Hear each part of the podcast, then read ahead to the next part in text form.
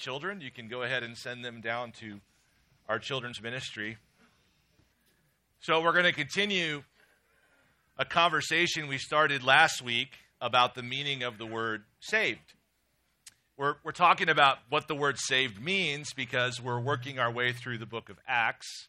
And at the very end of Acts, there's this statement that says, And the Lord added to their number day by day those who were being saved. And so, as we've worked through the book of Acts, we've we've parked on each one of the words there and asked, well, what does the word fellowship mean? And what does the word generosity mean? And what is what is prayer? And now as we get close to the end of Acts 2, we're asking, what does the word saved mean?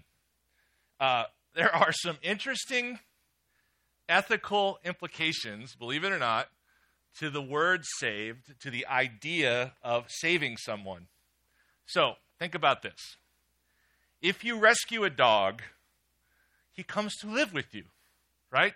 So, you have visitors at your house and you say, This is Patches. He's a rescue dog. And we all know what that means. But if you save a person or you rescue a person, you know, someone comes to your house, you're like, This is Bob. I gave him the Heimlich at Applebee's last week, and he lives with us now. Like the, the, the, there, there are some interesting variances in the rules about what it means for someone to save someone else and, and the implications of being saved by someone else. I, I've been saved a few times by other people. My dad gave me the Heimlich one time. I was choking on a, on a honeydew ball. Oh, I hate honeydew, still to this day. When I think about saved or rescued or delivered, I, I go I go to the Coast Guard videos I'm sure we've all seen of someone standing on top of a rapidly sinking ship or someone in the icy waters of the North Atlantic. And I see the helicopter, the Coast Guard helicopter above, and the dude that drops down out of the helicopter with the donut thing. And he, he grabs the person who's drowning and pulls them up to safety. That's kind of what I think about when I think of rescuing. But it's weird because, because the, the, the unwritten social rule uh, with rescuing is that, like, you save the guy and then he gets to go off and do his own life the way he wants to. So it's like you had this, this dramatic experience, you and this guy. And then, you know, that the idea is like, I just saved your life. I just risked my life to save your life um, but I will have no input or authority or role in your life moving forward. That's kind of a weird. It's kind of a weird deal. And I think what we're going to see today, as we think about, well, what is Christian salvation? That Christian salvation is way more like the rescue dog kind of salvation, kind of rescuing, than it is the Coast Guard kind of rescuing. So I want us to think about this word for a while because I, I think it's really important, obviously, that we know what this word means when God says it. You know, there's the classic line from The Princess Bride that we all know. You know, I don't think that word means what you think it means. Man, it'd be bad if uh, it'd be bad if we were operating on the wrong definition of saved. Like that, that's kind of the the, the spiritual, transcend, transcendent, metaphysical uh, equivalent to uh, being married with two different definitions of love. Like that's just not going to work out well for anybody. So what is it? What is what does it mean to be saved? And really, what I mean is like, what does God mean when He uses the word? Well, let's think a little bit deeper about just kind of what the word means in general. So the idea is that you're saving something or someone. You're keeping it from being destroyed or spent or wasted. Right? Does that sound good? Uh, when you're saving something, you're keeping it from being destroyed or spent or wasted. So think about destroyed. I pulled my car into the garage, saving it from hail damage, right? Damage, location, I'm moving it away. The firemen saved three people from a burning building. Danger, moving the person out of danger. And then there's the idea of being spent or wasted. I spent most of my money on bills, but I was able to put $200 into my savings account. We're using the word savings there as a, as a way of saying it's being set aside. Um, the chef saved the extra food for the meal from the meal he prepared and brought it home to his family. Or my favorite, you know, I saved a donut for you, which means there was a box of donuts and a bunch of children who eat like locusts, and I moved one out of the box into another location to prevent it from being consumed so that you may enjoy it. Like that whole idea of saved, it, it has all these different kind of layers and levels to it, but it's the idea that you're moving something. That's, that's a really big, important part of what saving means. It's, it's moving something from one place, from one precarious place to another place. Um, as I've pressed further into what the Bible means, what God means when the word saved comes up, I've really seen that this movement thing, this movement idea, is really, really key to being on the same page with God about what it means to be saved. Now, that's not normally what we think about. That's not the main piece of saving that we typically think about. So think about this way. Um, you're, you're in the icy waters of the North Atlantic. You're the dupe, you know, drowning. The hero drops down with the donut thing out of the helicopter, and he gets to you and he says, Where would you like to go? And the answer is, Anywhere but here, right? Like out of the water. That's where I would like to go. Normally, when we think about saving, we're not really concerned about where we get relocated. We just are concerned about getting out of the thing we're in. But in Christian salvation, the, the relocation is a massive part of what makes the rescue good. Um, and if you get that wrong, you wind up in some weird places.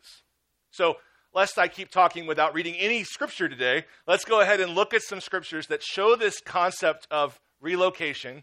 I'm going to read three. The last one is going to be our main text. If you want to turn to that one, it's Colossians chapter 1. But I'm going to read some scriptures, and I want you to try to listen for this sense of movement associated with saving. So, first of all, like 1 Peter 2, 2 9. But you are a chosen race, a royal priesthood, a holy nation, a people for his own possession, that you may proclaim the excellencies of him who called you out of darkness into his marvelous light. Or Ephesians 5 6. Let no one deceive you with empty words. For because of these things, the wrath of God comes upon the sons of disobedience. Therefore, do not become partners with them. For at one time you were darkness, but now you are light in the Lord.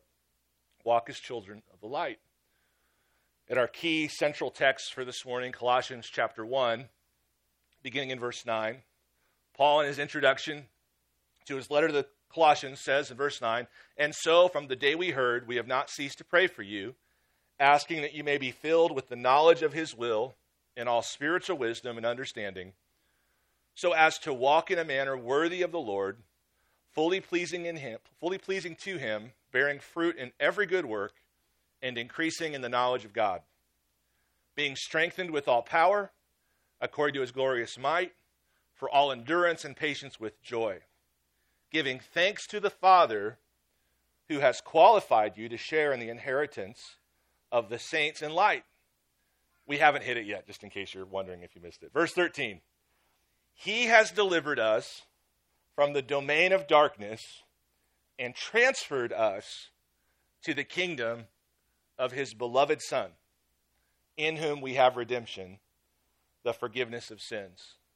So, those are just three examples where salvation is communicated in a, in a sense that involves relocation. And I chose three that had similarities so that you could see the pattern more clearly. And it's the movement in these three passages out of darkness and into light. So, Christian saving, it's really, really into and really focused on that relocation piece. It's not mostly focused on being pulled out of something, it's mostly focused on being put somewhere. So, when you see the scriptures talk about salvation, uh, this movement thing is a part of all salvation. You got to be transferred, you got to be moved, right? But you'll see things like this. You'll see out of and into, or from and for, as salvation is described. I've been taken out of darkness, I've been put into light. I've been, I've been saved from sin for the Savior. Like this, this out of and into, this from and for, that's a really big deal in Christian salvation. Now, the question I had as I was thinking about this is well, what happens if you get this wrong? What happens if you don't focus on this particular piece of Christian salvation? Well, I think you lose biblical salvation.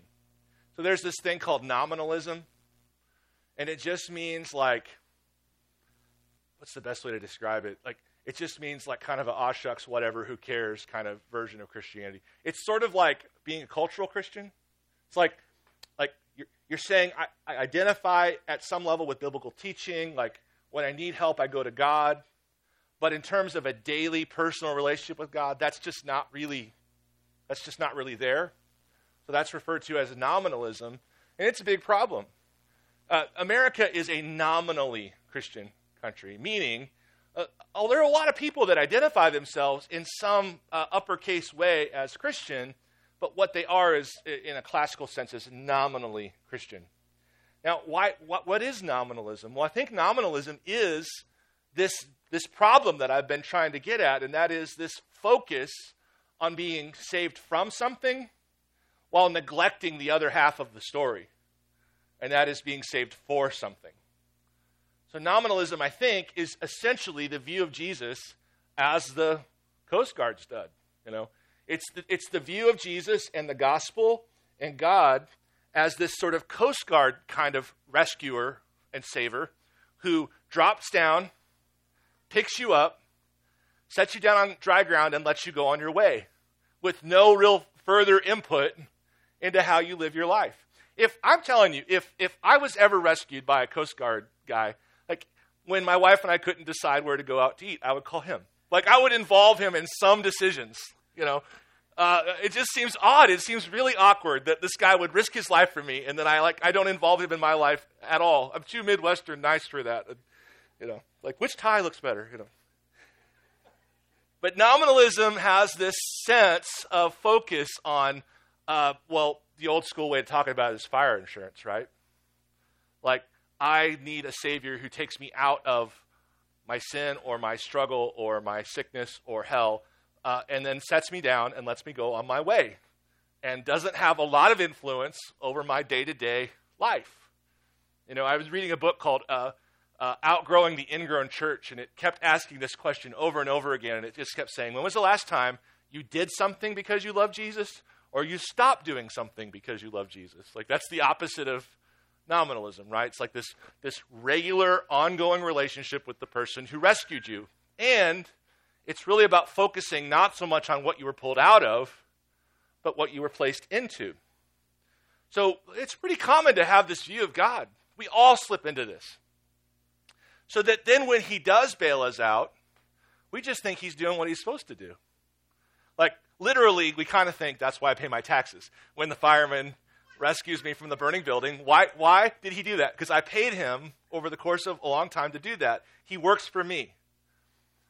And a central problem with this focus of God as saving you out of something without thinking about what he's saving you into is that you just sort of think that God exists for you. That God exists to do your bidding, that, that he exists to pull you out of difficult stuff and then he sets you down and lets you, you know, dust you off and says, okay, now try to be more careful next time. But more or less, this the rest of your life is up to you. So if God bails us out, we just are, we're not grateful. We just think, well, that's what God does. And if God doesn't bail us out, we curse him.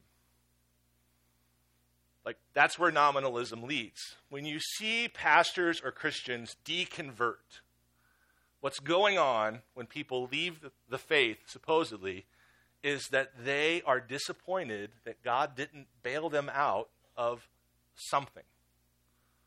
Because they were all along operating under the understanding that God exists for them and not the other way around.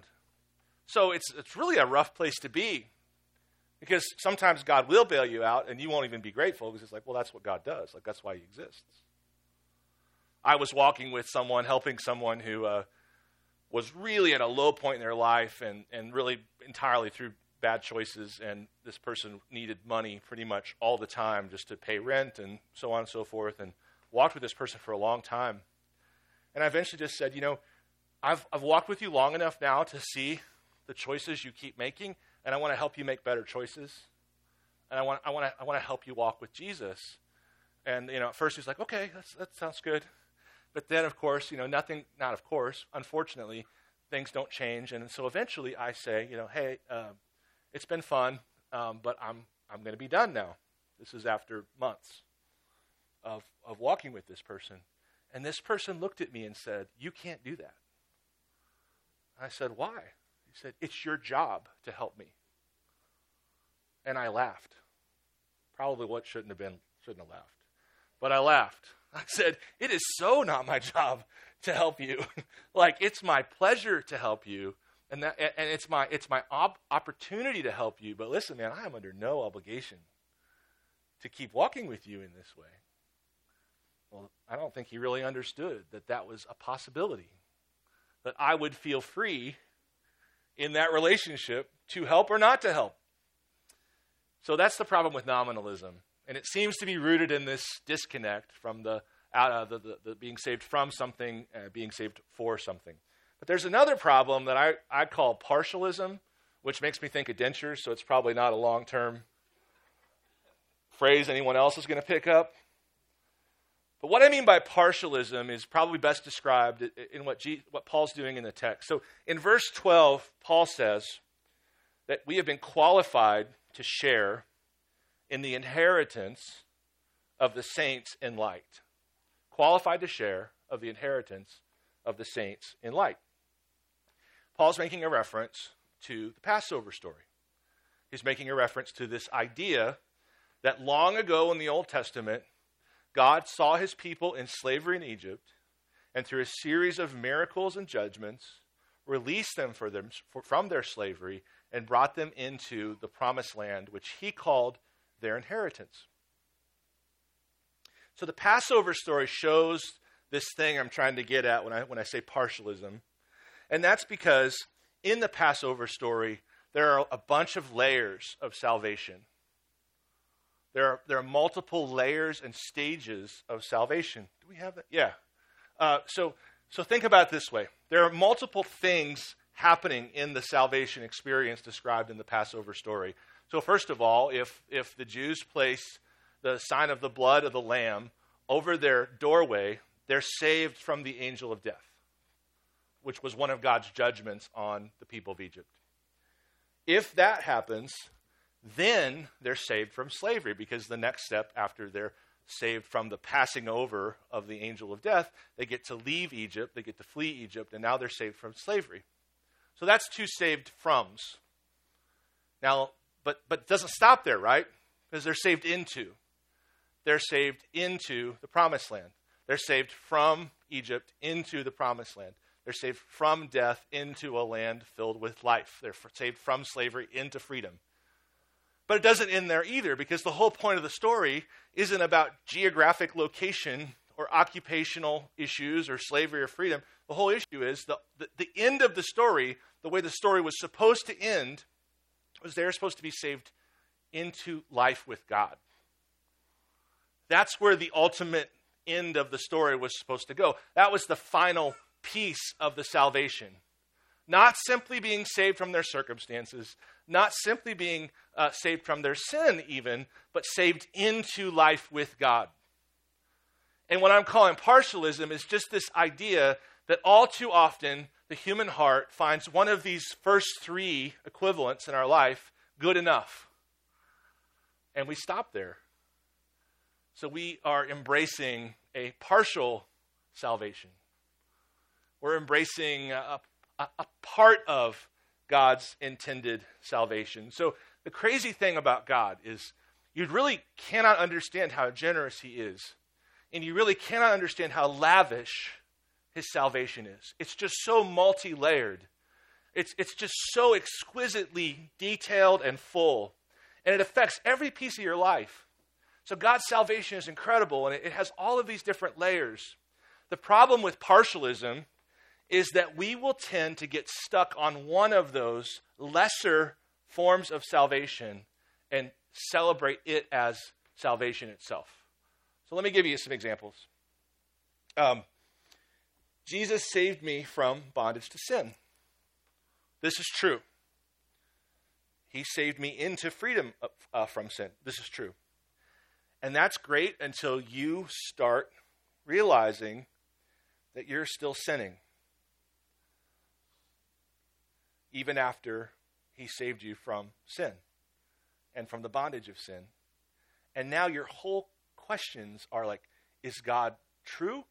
Am I really saved? Because this element of salvation seems to be incomplete.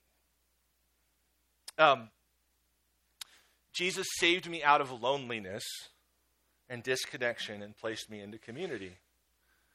That sounds great. That's true until you go through a stretch of loneliness within community. And then this claim of salvation, that salvation was to save me from my loneliness and place me within community, now it all seems like, well, maybe not. Is God true? Or maybe I'm not really His. Jesus saved me from making a mess of my life. That's pretty true until you realize that obeying Him is going to make a mess out of your life.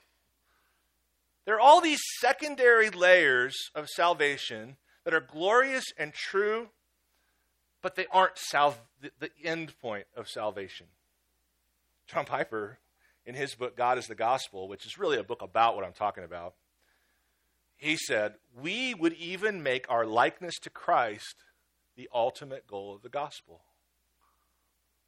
It is a goal, a glorious goal, but it is not the ultimate goal. say, what? Being more like Jesus isn't the goal of the gospel? It isn't the terminus, the ultimate ending point of salvation? No, it isn't. So Jesus did save us from the bondage of sin, and he did save us from loneliness, and Jesus, Jesus did save us from self inflicted chaos, and he did save us to go on mission, and he did save us to be good husbands and fathers and wives and mothers and all sorts of things. All too often, we get stuck, focused, affixed on one of those sub layers, one of those subordinate salvations.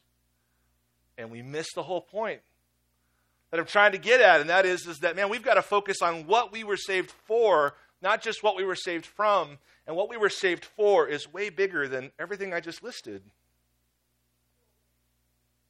The ultimate goal of the gospel, ultimate salvation, is this to dwell with God in love, both now and forever.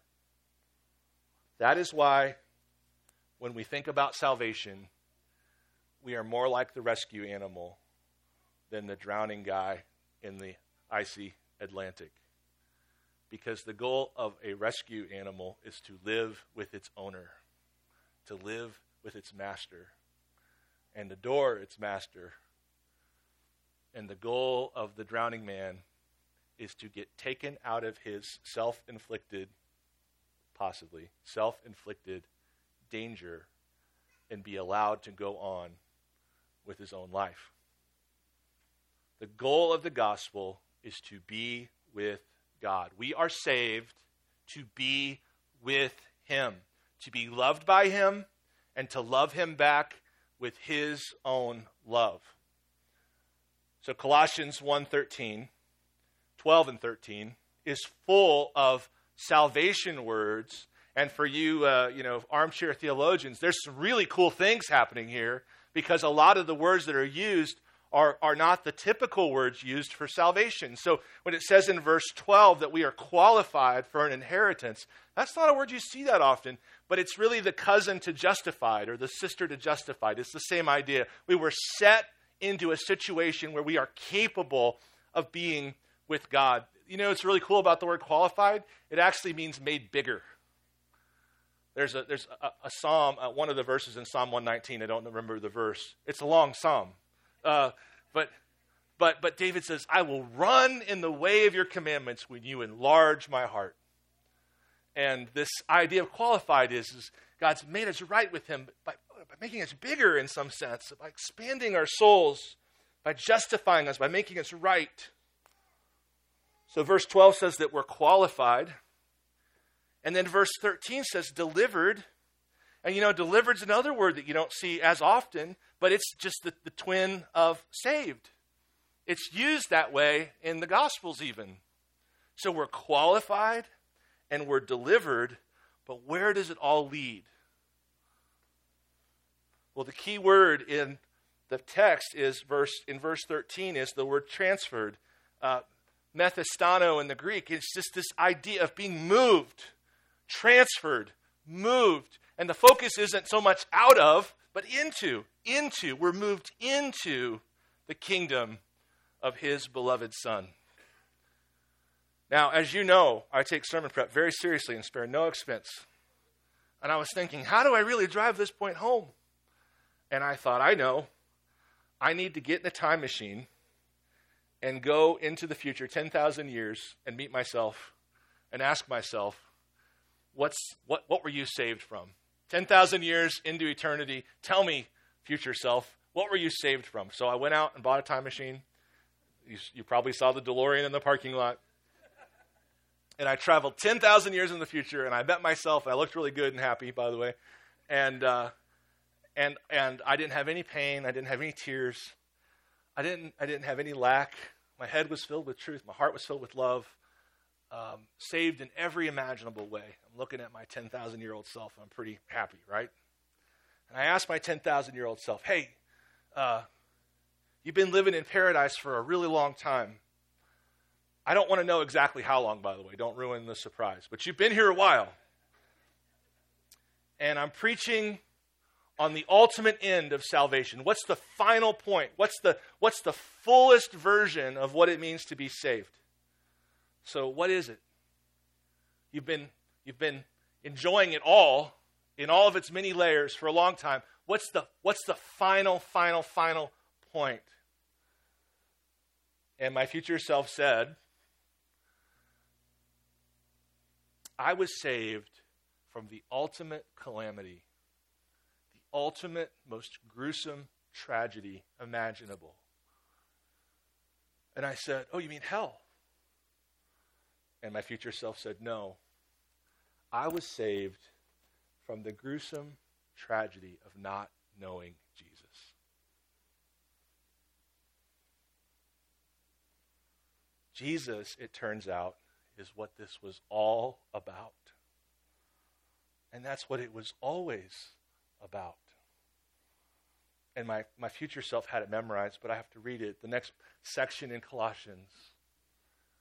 He, Jesus, is the image of the invisible God, the firstborn of all creation. For by him all things were created in heaven and on earth, visible and invisible, whether thrones or dominions or rulers or authorities. All things were created through him and for him and I continue to preach to myself Jesus, young man, is the point of everything. And I was in the most precarious place of all of being a cosmic rube, of being the discordant piece in God's cosmic plan, of being the person, the kind of person who didn't know Jesus and didn't know the love of Jesus. That's what salvation is. And while I was, you know, while I was there, future John Piper happened to be there too. And, and he quoted a book. He quoted from a book that he wrote 2005, which I thought was weird, but it was a good quote, so let me give it to you. Piper says, Ultimately, this is what makes the gospel good news. It opens the way for us to see and savor the glory of Christ. And when we reach the ultimate goal, we will find ourselves savoring the Son with the very happiness that the Father has in the Son. In counseling, we were taught, uh, counseling training, we were taught to, to, to, to, to hear the initial conversations of a counselee through the lens of something they called the presenting problem. And the presenting problem is why the counselee is seeking help. And the presenting problem can be wildly inaccurate, like, my wife is terrible, and that's not really true. Or it can be pretty accurate, like, I keep losing patience with my wife. But we were taught to remember that all of those initial assessments and diagnosis about the source and cause of the pain the counselee was experiencing are all merely presenting symptoms of a deeper and singular problem. Every human being needs to be loved by the creator of the universe as a child. And every human being needs to love a hero, a king, a prophet, a priest named Jesus. And you and me, we, if we were to give, if we were to take a pen to paper, we would have a long list of presenting problems, and some of them would be wildly inaccurate, and some of them would be pretty spot on. But man, I hope you could just trust me for a minute to understand that at the deepest level of every one of those needs, desires, and pains, Jesus really is the answer. And not simply as the Coast Guard guy who drops down and pulls you out of a painful circumstance, but as a loving owner who comes to you, a loving master who comes to you and picks you up and brings you home where you live with him forever, both now and in eternity. Now, some of you are very concerned about church funds, so I want to clarify I did not buy a time machine. I did not go into the future 10,000 years. What I did instead was I just opened up the book of Revelation, and this is a neat trick. You can try this. Open up the book of Revelation, look for the indents, and read that stuff. Pray it to God. Because what the indents are, almost exclusively, are instances in which people who are satisfied and happy in every way have been living in paradise in glory. They don't have pain, they don't have they don't have lack. They've got everything. Well, out of everything, what's the thing they celebrate? Holy, holy, holy is the Lord God Almighty who was and is and is to come. Worthy are you, our Lord and God, to receive glory and honor and power, for you created all things, and by your will they existed and were created. Worthy are you to take the scroll and to open its seals, for you were slain by your blood, you ransomed people for God, for God, from every tribe and language and people and nation.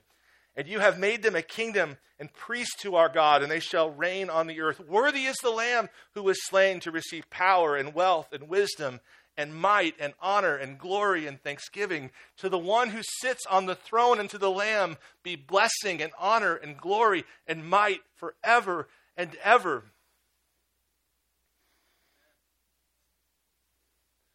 When you grow up in a small town, there are only a few things to do, to celebrate, to enjoy. And so you do those things like all the time, and you pretend it's still fun. And then you move to a big city, and there are so many more things to do, and so many more restaurants to eat at, and it's dizzying, but in a good way. Friends, the people who are saying these things that I just read are in the most beautiful city where every opulence and lavish luxury is fully available to them and where all of their perceived pains and problems are gone. But the one thing they can't stop celebrating is that they get to know and see and live with Jesus. That's why, when it comes to Christian salvation, relocation, that's the key. Where you wind up, that's the goal. There are a million self help books and secondary religions that could help you deal with some piece of your pain, but never touch the end for which God created the world, the end for which God created your soul. We are saved into the eternal love of Jesus. Let me pray for us. Gracious God, it's a shame that we have to kind of hype ourselves up for this. Why, Well, it's incredible that you are so patient with people who are so inclined to idolatry, to taking your secondary gifts and divorcing you as the ultimate end from their enjoyment. And yet, Lord, it doesn't really do any good to hide or to pretend. So we would even come to you this morning and say, I believe, Lord, this is the goal of salvation. This is the highest good. Uh, help my unbelief. God, give us an appropriate, even a fractionally appropriate heart response to the truth of the gospel that we are saved to dwell with the King of all forever. That that's the best part. God, I pray for people here who, who walk in with presenting problems. And Lord, don't let them hear that you don't care about those or that you don't have a way to help them walk through them. Lord, you are so rich and generous, and your salvation is multi layered. What we are talking about today is what's the ultimate. Lord, if there are people here who are hurting with marriages or finances or sickness or ch- broken children, Lord, if there are people here who are hurting, even, Lord, just even just mentally, Lord, with depression, Lord, help them to know you love them and you're ready to walk right there with them. That's what's incredible. You will enter through any one of those presenting problems, and you will walk with us. You're just not going to leave us there. Praise your name for how good you are to us. In Jesus' name we pray. Amen. Well, I'll introduce